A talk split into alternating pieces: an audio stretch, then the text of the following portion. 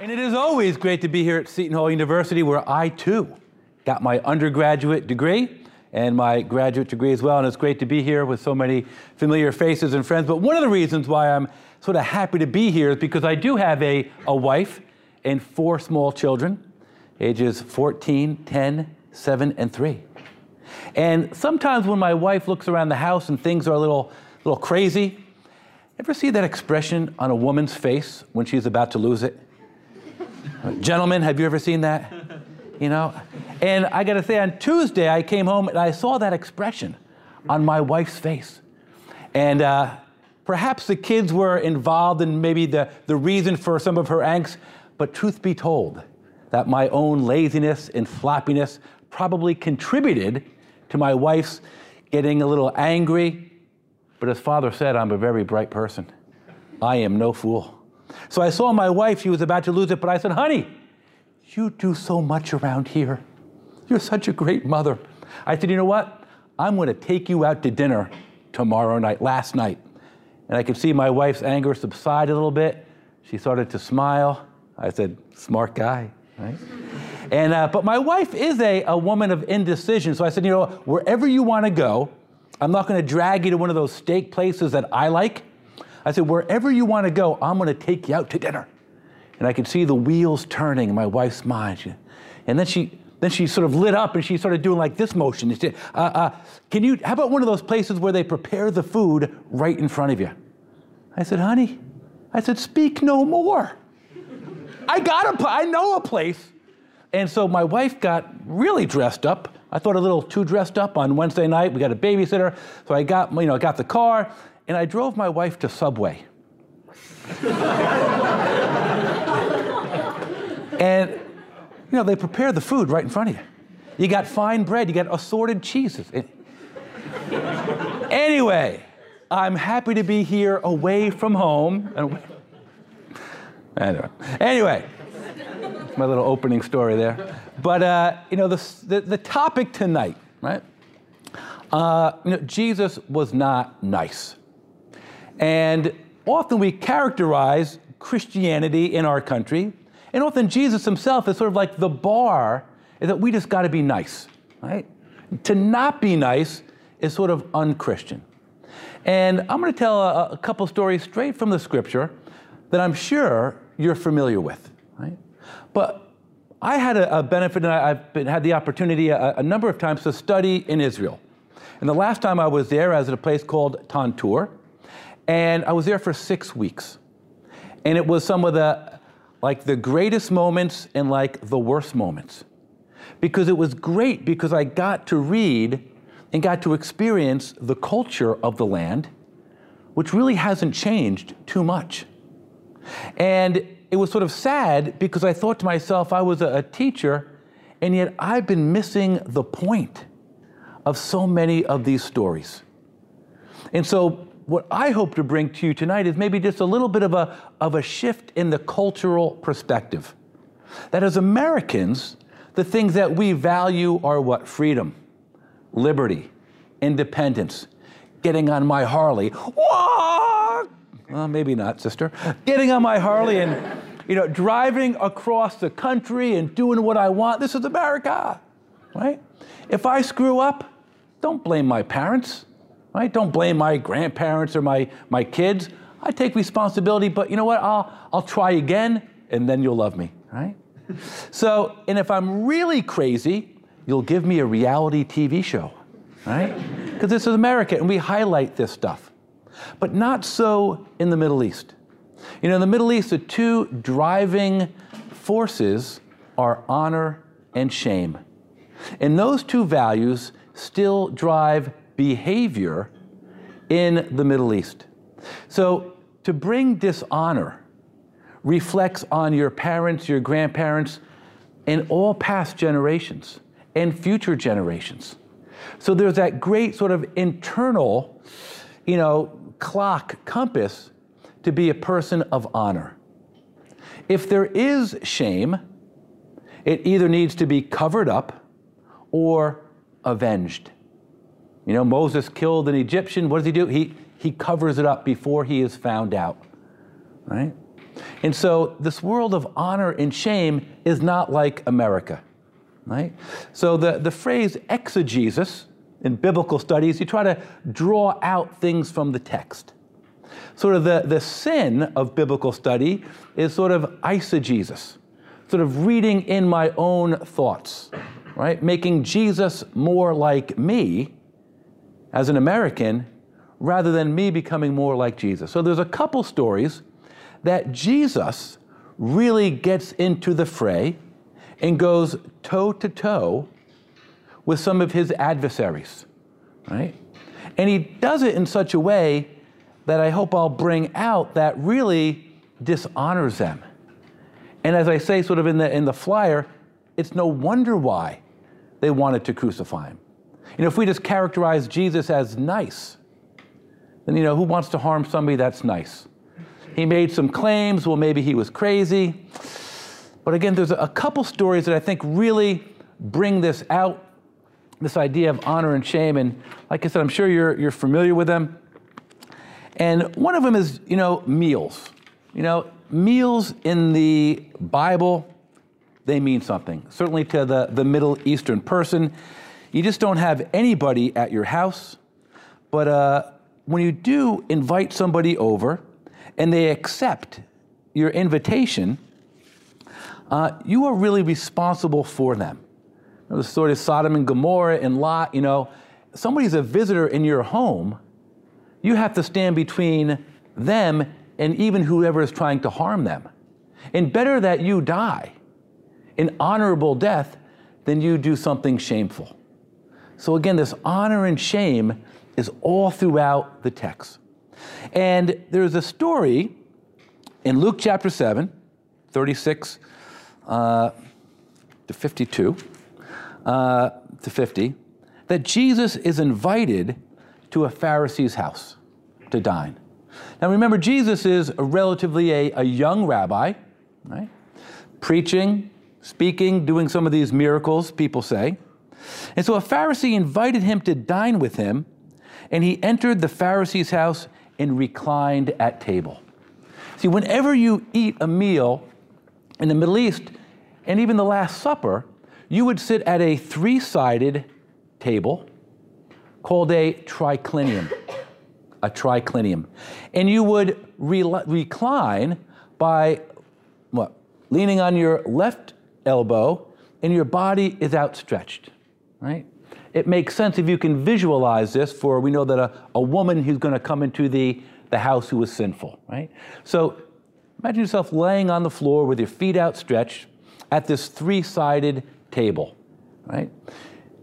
When the Jewish people, the Hebrews, were enslaved, they had to eat standing up. So even the way you ate was a sign of your freedom to recline at table.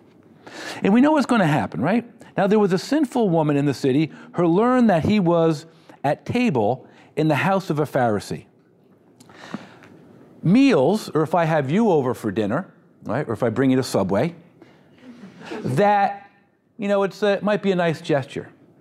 But in the Middle East, when you find out that there's a, a great man or a rabbi with a new teaching, these are not individual houses with long driveways. These are little houses and almost like apartment buildings or condos, you know, one story around. And so other people were expected to be there as well. So you have people sitting around this triclinium, right? And there would also be people sitting in the back against the wall listening to a new teaching, a different perspective of a rabbi, right? This seating, there was a specific order as well as where you sat, right? So at the Last Supper, it would have been St. John, and then the second seat in would have been the guest of honor, would have been Jesus right? So even Jesus himself warns about what? Taking the seats of honor, because there were seats of honor around the table. Jesus is reclining at table. This woman comes in, and she's bringing an alabaster flask of ointment, right? So this is sort of the outward sign, the outward tools of someone who was a prostitute. In the Middle East, In Jesus' day, you stank, stunk, and stink, right? There's barely any water, no deodorant, and I don't care how hot you may be, right? If you stink, you stink, right? and you're not that attractive. So the what a prostitute would do, she would carry this ointment, right, this perfumed oil around her neck, the outward sign. And she was pretty good at her trade. This wasn't a flask from Kmart or Walmart or Cost Cutters or the places I shop. Right? this was like from Nordstrom's, the mall at Short Hills. Right? It was pretty prestige. It was, it was alabaster. And she what? She stood behind him at his feet weeping. Right? So Jesus has his feet outstretched. She standing behind him uh, and began to bathe his feet with her tears. She wiped them. This is going to be shocking. Right? She wiped them with her hair. In the Middle East, hair is considered a private part of a woman. It's true. That's why if you're 13, 14 years old, women will begin to, to cover their hair. Hence, to the extreme, perhaps with our, some of our stricter Islamic brothers and sisters, uh, the burqa, right? We have writings from a, a Jewish woman bragging that only the cedars of my bedroom have ever seen my hair. Right? Hair is a private part. And here is a woman at this feast, and what does she do? She lets down her hair publicly. The men would have wanted to look because it's hair. right? And if you don't think hair is important today, first of all, look how lovely all the ladies' hair looks, right? But if you don't think hair and hair care is important, go to Walmart or Walgreens, Walgreens aisle four, five, six, seven, you know, all the hair care products, right? And in the Middle East, it's a private part. This woman is doing two things that'll be very dramatic. She is, this is her outward sign of her commitment to Jesus. She who has experienced the forgiveness and love of Jesus lets down her hair publicly at the feet of Christ. Make no mistake, no wonder why they remembered these stories. They would have never forgotten it. That meal when this woman let down her hair in Simon's house at the feet of Jesus. And then she does what? She wiped them with her hair and she poured out the ointment. Again, this is an outward sign of conversion. Why? Because this woman is not going to need this ointment anymore. She who has experienced the love and forgiveness of Christ is pouring it all out. Great little reflection for us that perhaps what do we need to pour out at the feet of Jesus? You know, I'm not going to be using this anymore. I'm not going to be needing this. So it's a, it's a beautiful image of conversion, a costly demonstration of unexpected love by this nameless, sinful woman. Right? When, she, when the Pharisee who had invited him saw this, he said to himself, and this is great. We get the internal dialogue. And he says, if this man were a prophet, he would know who and what sort of woman this is who is touching him, that she is a sinner. So we begin to understand some of the theology of this Pharisee. He defines a prophet, perhaps a religious person, as someone who avoids sinners. Jesus will perhaps redefine a religious, a holy person as someone who accepts sinners, someone who offers even costly love to sinners. And Simon is here seeing this poured out as well as everybody else. Trust me, they would have stopped eating and taken this in. Jesus said to him in reply, said, Simon, ding, ding, ding, ding, ding, Simon, something to say to you. Tell me. Simon's what? All ears. Tell me, teacher. Jesus said, Two people were in debt to a certain creditor. He owed one 500 days' wages and the other 50.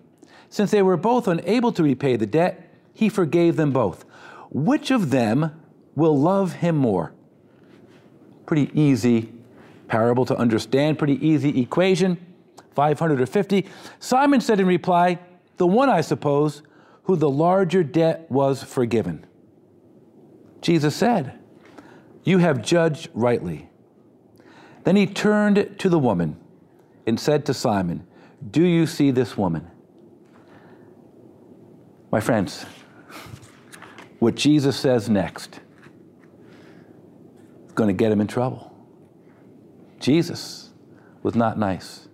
Jesus, this young rabbi, goes into another man's house. And I'm going to maybe bring a little Jersey into it. Not to make Jesus from Jersey, but we know Jesus had part of Jersey in him, right? Forget about it. Right? You got a problem with that? that, uh, and I'm going to give a little emphasis. Uh, Simon, something to say to you.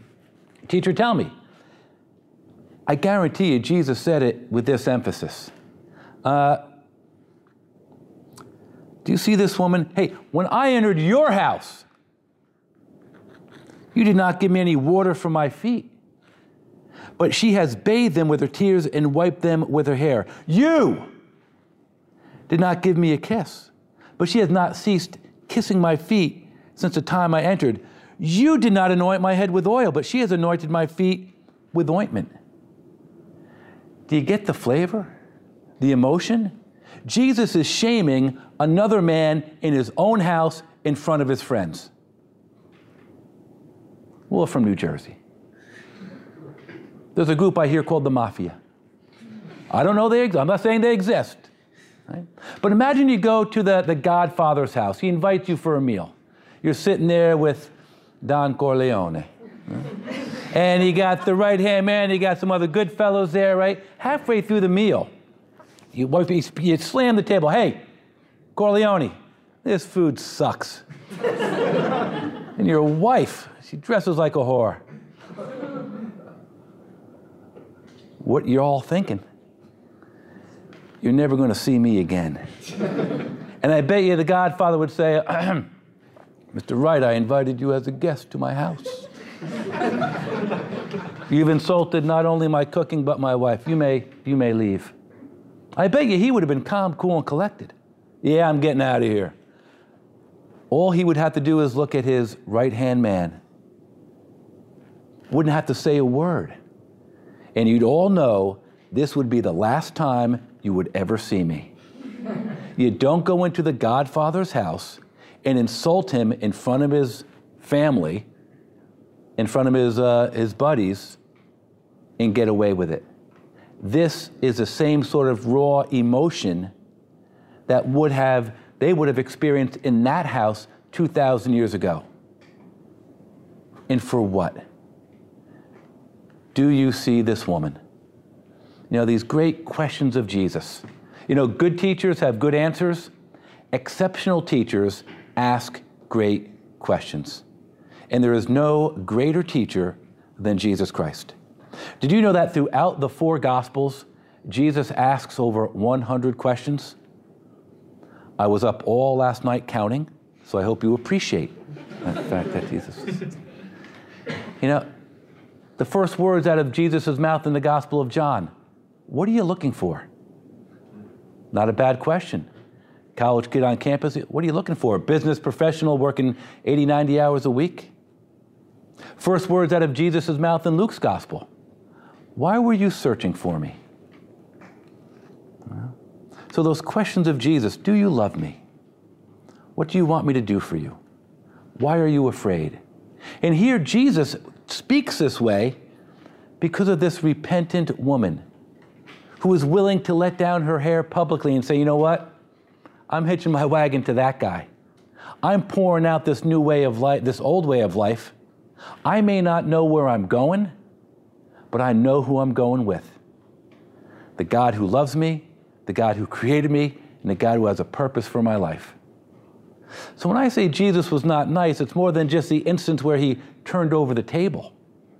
That Jesus goes to Simon's house Simon, I have something to say to you.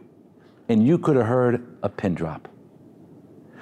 So again, we enter into Holy Week, and as a crowd, people in the pews, we get to read along where it says crowd, see.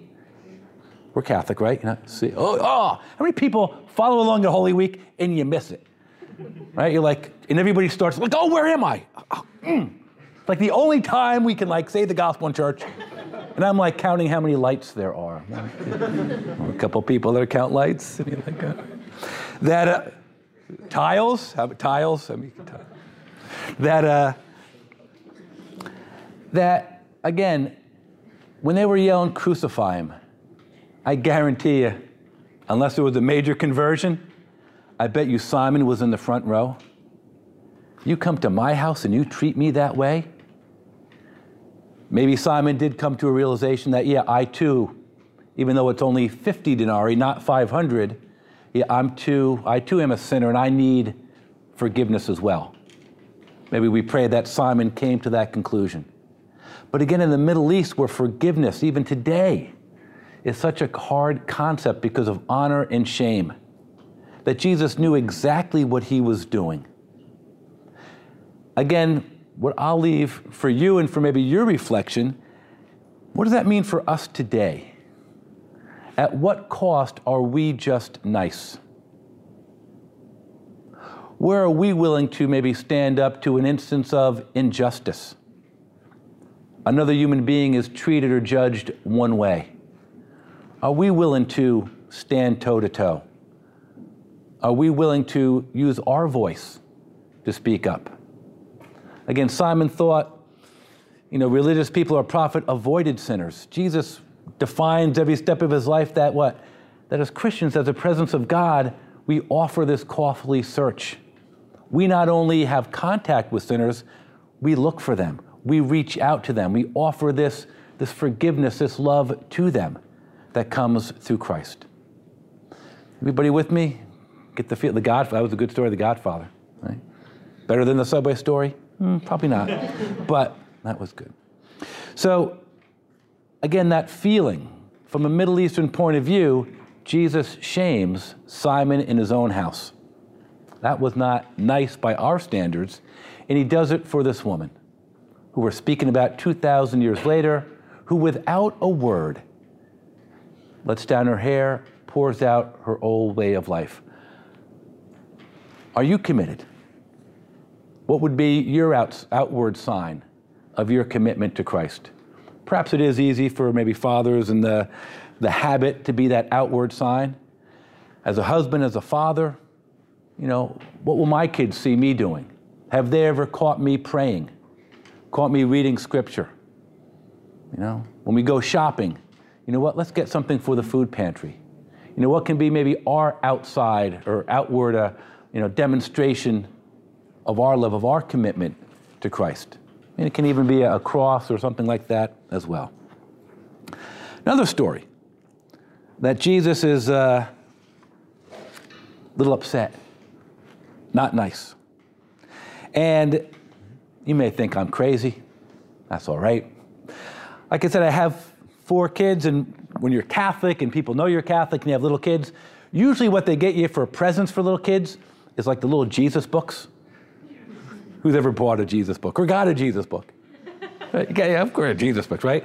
And nine times out of ten, you get it. Ah, oh, little children's story. I'm going to read it to my kid. And you open the first page. It's adorable because it's Jesus as the good shepherd. And he's got the lamb.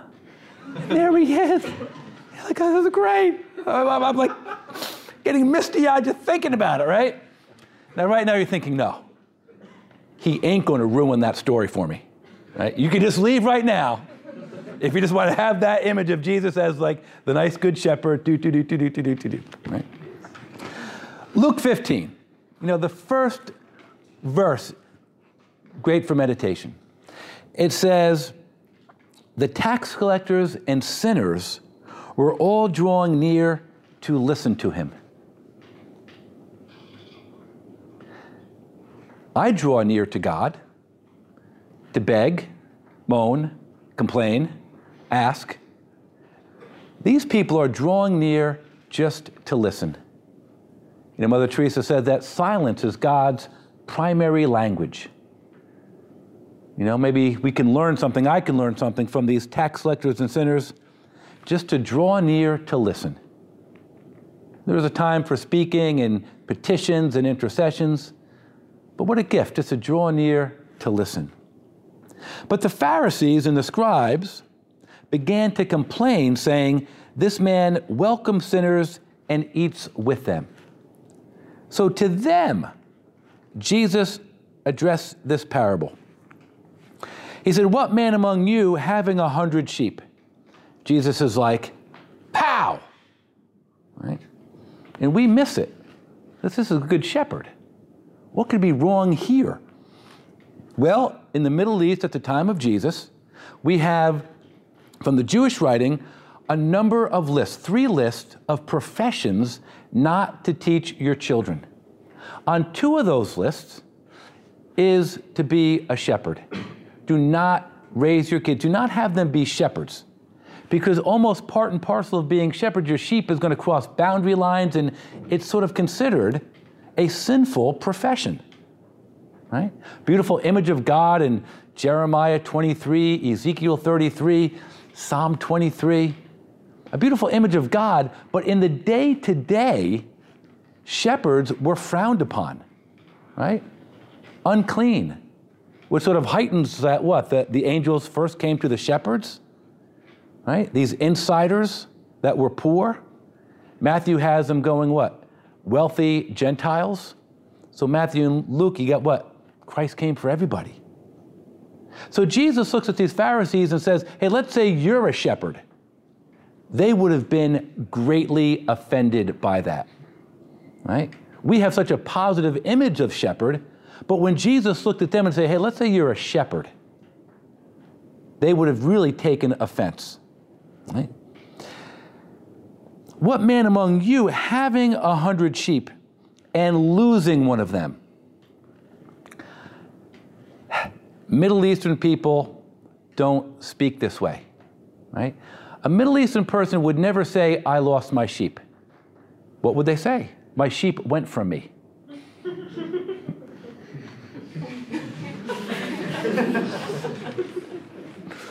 they would never say, Oh, man, I missed the train. They would say, The train left without me. right? It's a slight difference where the responsibility is not on me, it's on the train, it's on the sheep.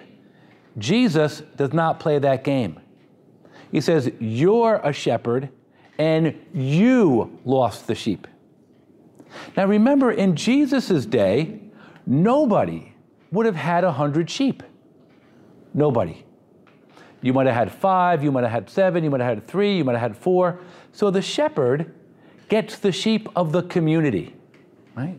It's a community sheep. So when we hear that one out of a hundred is missing, maybe it's not that big of a deal, 1%. But again, if you have four sheep and one of yours is missing, that's going to affect your ability to provide for your family. And as a community, now I'm going to have to sacrifice for my family to make up what was lacking in yours. So it is a little bit of a, a little bit of a crisis within the community because we don't know whose sheep it is. So right off the bat, Jesus is going on the offensive. That you're a shepherd, an unclean profession, according to the mind of the, the people that are listening, and the responsibility for the lost sheep is clearly on their shoulders. Right? And just a little bit about sheep and shepherding. Uh, that what? He would not go, he would not leave the 99 in the desert and go after the lost one until he finds it. You know, the nature of the sheep. When a sheep is separated from the flock, does a couple things. Number one, it starts to shake because it realizes it's alone. Right? Remember Psalm 23? He makes me lie down in green pastures. The shepherd doesn't, you know, force him down. A sheep will lie down when he feels protected, safe, and well fed. Right? Like me watching a football game. Lying down, right? So here's a sheep that is nervous. You put food three feet in front of him, he won't eat it. Then the sheep, in his panicking, will make a bleating sound. That is exactly how the sheep sounds. exactly. The third thing the sheep does is a little gross, but it's we're adults. He pees himself. Oh, I know. At that, huh? but the sheep urinates because he is afraid, right? First grade, and second, seventh. Um, that. Now, what does that do? Why am I telling you that?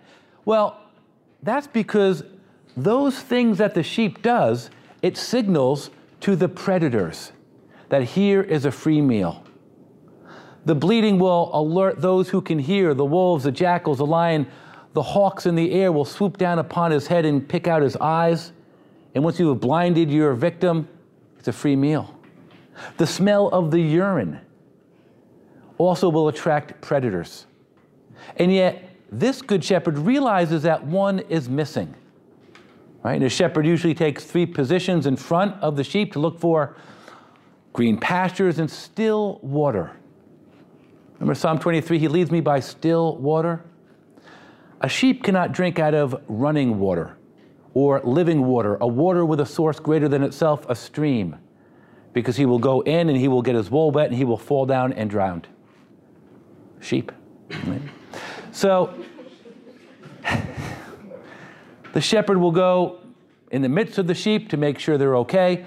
And all shepherds, like King David, who got Goliath with a slingshot, all shepherds are great with slingshots. They're all great. Why? Because when you're moving 100 sheep, there's always a few stragglers. And they need a good kick in the butt, right? So a slingshot, get the sheep moving in the right direction. So this shepherd realizes this. He's putting himself in danger by going into the wilderness to look for this sheep because the predators are still coming. The wolf, the jackal, the whatever, the lion, they're still coming to get the sheep. And yet, this shepherd, right, is not afraid to have this costly search in the wilderness for this sheep who has soiled himself and he puts them what? On his shoulders, rejoicing. He is not afraid to get involved in the messy life of a sheep and carry it back. You know, the, the cross only really became popular in Christianity around the 300s and afterwards. The earliest frescoes and drawings that we have of Jesus in antiquity is of Jesus the Good Shepherd. And the shepherd always has a smile on his face, and the sheep is usually exaggerated in size. But it speaks of the costly search. And where do they go? They go to the home. Right? Rejoice with me because I have found my sheep which was lost. I tell you, in the same way, there will be more joy in heaven over one sinner who repents than over 99 righteous people who have no need of repentance. So, this is a, a beautiful story that you can look in your children's book. And the shepherd, re, you know, re, so I like to get like a yellow pen, my kid's book, and like soil the sheep, right? I like to have like the jackal come. Oh, my kids are biblically accurate, my friend. They know. Not the lost sheep, Daddy. Yeah. What? It's in the Bible. Don't want to teach my kids false doctrine. I don't do that. You know, I bite my tongue, right? What's the main point? Jesus loves you. Jesus wants you back, right? The sheep can't save himself. Repentance is sort of what? Being brought back, right? The next story, it gets worse, right? The first words, or what woman? You know, Jesus is using a, a shepherd. And nobody asked my opinion. I don't know why. When they like named these stories, because I'm like really smart. But it's not really the parable of the lost sheep, it's really the parable of the seeking shepherd. It's not the lost, we put the emphasis sometimes on the lostness when really the hero, you know, we don't put a party hat on the sheep and like beads from New Orleans and like, yay, let's have a party for the sheep. We're celebrating. That is a good image, all right? Did you picture it? She's like, I did, I did. that we're celebrating the, the costly search of the shepherd who realizes that someone is missing and goes out and has this costly demonstration of unexpected love in the wilderness.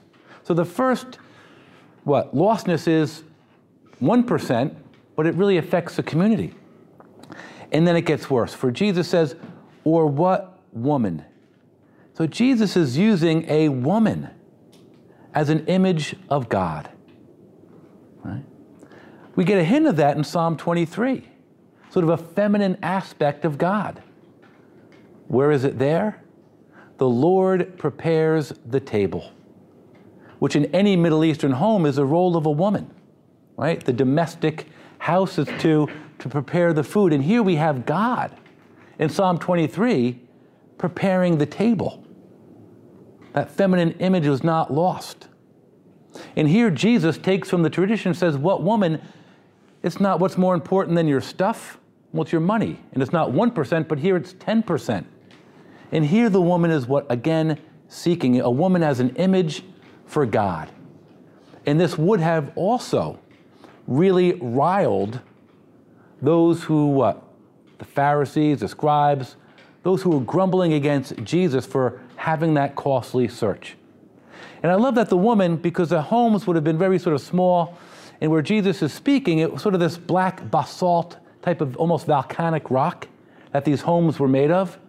So she lights a lamp, but she also does something else. She sweeps. Rarely do I sweep to find something, right? But in that environment, she sweeps to listen to the jingle or the jangle of that lost coin. You know, maybe an application how do we hear the lostness in people? And maybe it is a verbal, hey, I'm not feeling myself. Maybe they're just usually pretty active and now they're pretty quiet. Maybe we can discern something's going on. Maybe it's, oh, I got wasted again. Woo! You know, really, what might be behind that? You know, if it's habitual and over and over, can we maybe discern that maybe something is going on? And how do we reach out? In the last story, obviously, what's more important than your stuff or your money? It's your, your sons in the Middle East. And here's a father who has a heart of a mother. And maybe just that, that one word I'll highlight about the action of the father. You see, when the son says, Father, give me the share of my inheritance, what everybody is expecting is that in a rage, the father took off his belt, took the kid, you're too big, took, uh, took the kid behind the tool shed and whipped his ass. In, you know, that's what would have happened. Nowhere in Middle Eastern literature has that request ever been made. And what the son is really breaking is not so much a law, but what he's breaking is a relationship. And ultimately, what he is breaking is the heart of his father. Yet in freedom, the father allows him to take the share, which would have been a, a third. The older brother would have had two thirds. You know, the minute that kid did that, right? Talk about honor and shame. How bad is that, dishonoring your father, wishing him he was dead? You know, a typical Middle Eastern scenario, if the father was like 80 and like really getting up there, he might call his sons and say, Sons, I'm getting old. I, I want to divide my property amongst you. I'm, I'm getting old. The sons would, Father, no. And they would leave the house. We can't even think of, of life without you. And then a week would go by. So, boys, let me talk to you. Let me. I, I know you love. I need to divide. I want to get my affairs in order. And and they would again protest. And maybe at one point they would say, yes, but we're not even going to do this when you're alive. Yet the younger son, not only does he disrespect the father that way, he sells it quickly. Nobody in the village, nobody in the town would have purchased it from that son. Here's a great man. And yet, in freedom, he allows the children to do that. Do you know, in that culture, what would have happened because word spreads very quickly. It's almost like high school. Remember high school? No, not high school musical, because that's not real, right? the happiest high school ever. And that Gabriella. but anyway, that. Any Sharpay people here, gentlemen? more of a Sharpay. More. I'll just continue. We're going to edit that part from the, uh, from the film, right? That uh, in high school, somebody gets up and, you know, curses at a teacher. Well, two periods later, everybody in the school knows what happens, right? Everybody knows what. This guy, this girl breaks up with him, takes off the jacket, throws it down, and oh my God, did you believe? You know, these villages, Bethlehem, probably about 90 families, right? Nazareth, about 70 to 80 families. These are very small communities. The minute that son did that, the men would have gathered together and they would have had a sasa ceremony. They would have made a solemn vow to kill that kid. And they would have gotten pottery and smashed it, signifying that we cannot go back on our word. We get a little taste of that perhaps in sports.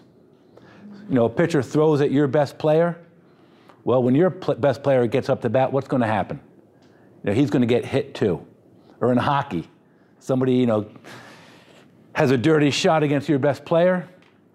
You know, next shift, you're going to get that guy. This is the mentality of the Middle East, right? So this is what's going on, sort of that story behind the story, the culture. So when the father, right, goes out, there's two words. It says, he ran. As Americans, not that big of a deal. But Middle Eastern men don't run. There's a proverb in the Middle East that says, A man is known by his walk. And Middle Eastern men walk like this. Hey, what's up? No, they don't do that. Hey, they walk with a nice, slow, even gait. Because it says to the community, I have my affairs in order. In America, if we rush around, we're important. I got this, I got my phone, I got, I'll see you later, I'm late for this meeting, I'm running here, I'm running there. In the Middle East, a man is known by his walk. You know, when I first heard that, about two hours later, I was in Jerusalem. And I said, you know what? Man is known by his walk. I was like, yeah, I'm bad. Middle Eastern. I said, oh crap, that's my bus. And it, I, I lasted about 45 minutes, right? Being like nice and slow and an even gait because I'm too American. So that phrase, that father, he ran. Why did he run? And I'll say it in Italian because that's my boy. That's my best Italian. I'm sorry. Right? He ran because if the townspeople got to his kid before he did, they're going to kill him. You read about it in the New York Times every two weeks, there's an honor killing, right? A young girl gets pregnant, young girl is seen in the village with a, a man not her relative. And it's the older brother or the you know, uncle's responsibility to kill her. And no one's ever been put to jail. Because in that mindset, they've done the right thing. So when Jesus chooses these words, these phrases, these word pictures, it just accentuates God's love that here's a father with the heart of a mother. He had to expose his legs and run through the heart of the city. That's the cross in this story the humiliation, the shame that the father takes upon himself. And Jesus is saying, That's why I'm doing this. And sometimes we just think that, you know, the, the older son should get a break, right? He's been in the field. Come on, this guy's out there cavorting, maybe even with prostitutes, selling the old man stuff. But in the same way, we don't celebrate the sheep, although it was a good image. We don't celebrate the coin. We don't celebrate the party's not for the son. And what animal gets killed in that story? Fatted calf. You know, a lamb can feed about 15, a sheep can feed about 35, a fatted calf can feed about 75 people.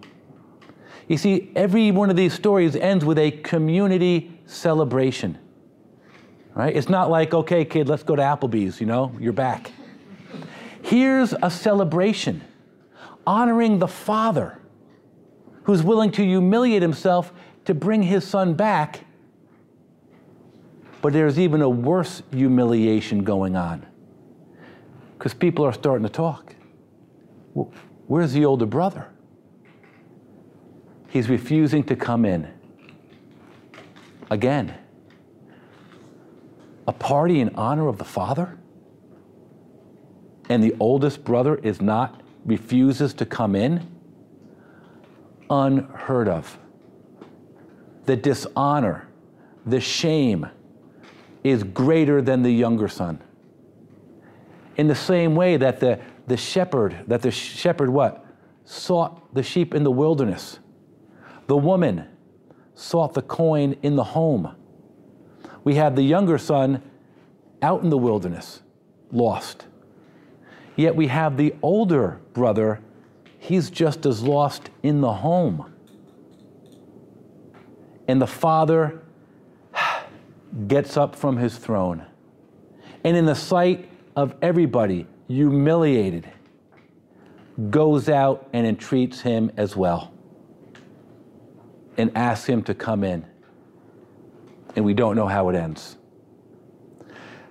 So again, Jesus is clearly saying that I'm acting as the good shepherd. I am acting as the woman. I am acting as the father with the heart of a mother. Clearly, the Christological statement that Jesus is saying, I am God. This is why I'm doing this, because that's my boy. She too is a daughter of Abraham. Do you see this woman? Or do you just see someone who's a sinner? Do you believe that everyone is created in the image and likeness of God? And whatever God does, He does beautifully and perfectly. And maybe just one more story. Everybody with me? Everybody good? Like, yeah. That, uh, so you get the sense that Jesus wasn't nice? Are you getting that? So your, your task is to go out of here and be mean, right? That's what you. That in Luke 14, Jesus tells a, another great killer parable about a, a great feast. And, uh, you know, a man gave a great dinner to which he invited many. In the Middle East, there's no refrigeration, so every time there's a great feast, two invitations. The first one, you go and you make the invitation to see who's going to come. Once you know how many people are coming, then you know how many animals, whatever, to prepare. Or if you're a vegetarian, how many carrots to pluck. I'm just kidding. I don't know if there were vegetarians back then. But uh, so these people respond, right? When the time for dinner came, he dispatched his servant to those to say to those invited, "Come, everything is now ready." Right? So the second invitation is to those who have agreed to come to the feast. Again, in the Middle East, your word, honor, this is what you have. But they began to make excuses. The first one says, Well, I have purchased, purchased a field and must go examine it. I ask you, consider me excused. Again, this is shameful, laughable. Land deals in the Middle East go on for months. He said he just purchased it. Now I have to examine it. You would examine it for months and you would haggle back and forth. If you go to Jerusalem today and you want to buy a plate, everybody been to Jerusalem? Then I'll just make it up. you that you see a plate that's, you know, 50 shekels.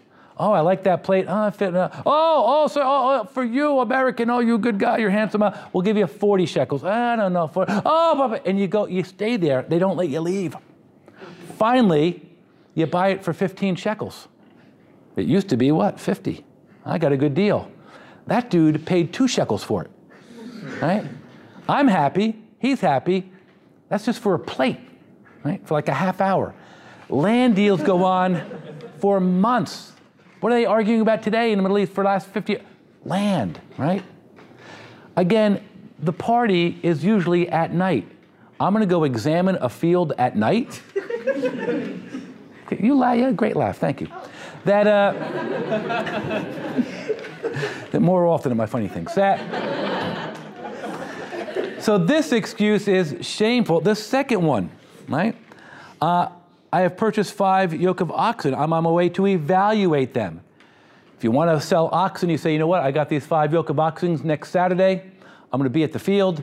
You guys come down, check it out, pull the tail, kick the tires, whatever you do to examine, right? But he says, What I've purchased it, now I go examine. The third excuse, so again, land is pretty important. But this guy says, No, the, the second one, I've given you my word. And you've chosen oxen over coming to my party? Reminds me of my prom. When the girl said, No, I, I have, to exam- I have to rearrange my sock drawer that night. I didn't know women had such care for socks, but I guess it's true. That, you know, that's a pretty lame excuse. Here they're saying an animal is going to get in the way. And I can't go to the prom with you because I got to walk my neighbor's dog. You're like, what? Your father will kill me. And rightfully so, right? The third excuse is even worse. It's a woman. Okay? That in the Middle Eastern world, to let a woman get in the way of a man's word? And nobody would have gotten married that day. These wedding feasts are, you know, six, seven days. So this guy probably got married a month or so ago. But he says, No, I can't because I just got married. Does not even say, Give me an excuse. So these excuses are shameful. And Jesus is saying that to these, what? To his dinner guests, to those who are Pharisees, that your excuses are lame and they're dishonorable. Right? And uh, the servant went and reported this to the master. And then the master of the house, in a rage, commanded his servants. Now, this is a phrase that I think might tie some of this anger together. So, my hope is not that you leave here angry or with a license to be mean to people. In a rage, he does what? Because he does feel this anger. And you read the Old Testament, God is constantly bending over backwards, and Israel forgets. God is, ah, what do I have to do to bring these people back? But in a rage, he commanded his servant, Go quickly, go out quickly into the streets and alleys of the town, and bring here the poor, crippled, blind, and lame. The poor could never purchase land. The crippled and blind could never evaluate oxen. And in that culture, if you were lame, you would never have an opportunity to get married. So it's the exact antithesis, the opposite of those who were invited are now this invitation is being made. So Jesus tells a story where the master's anger is transformed into grace.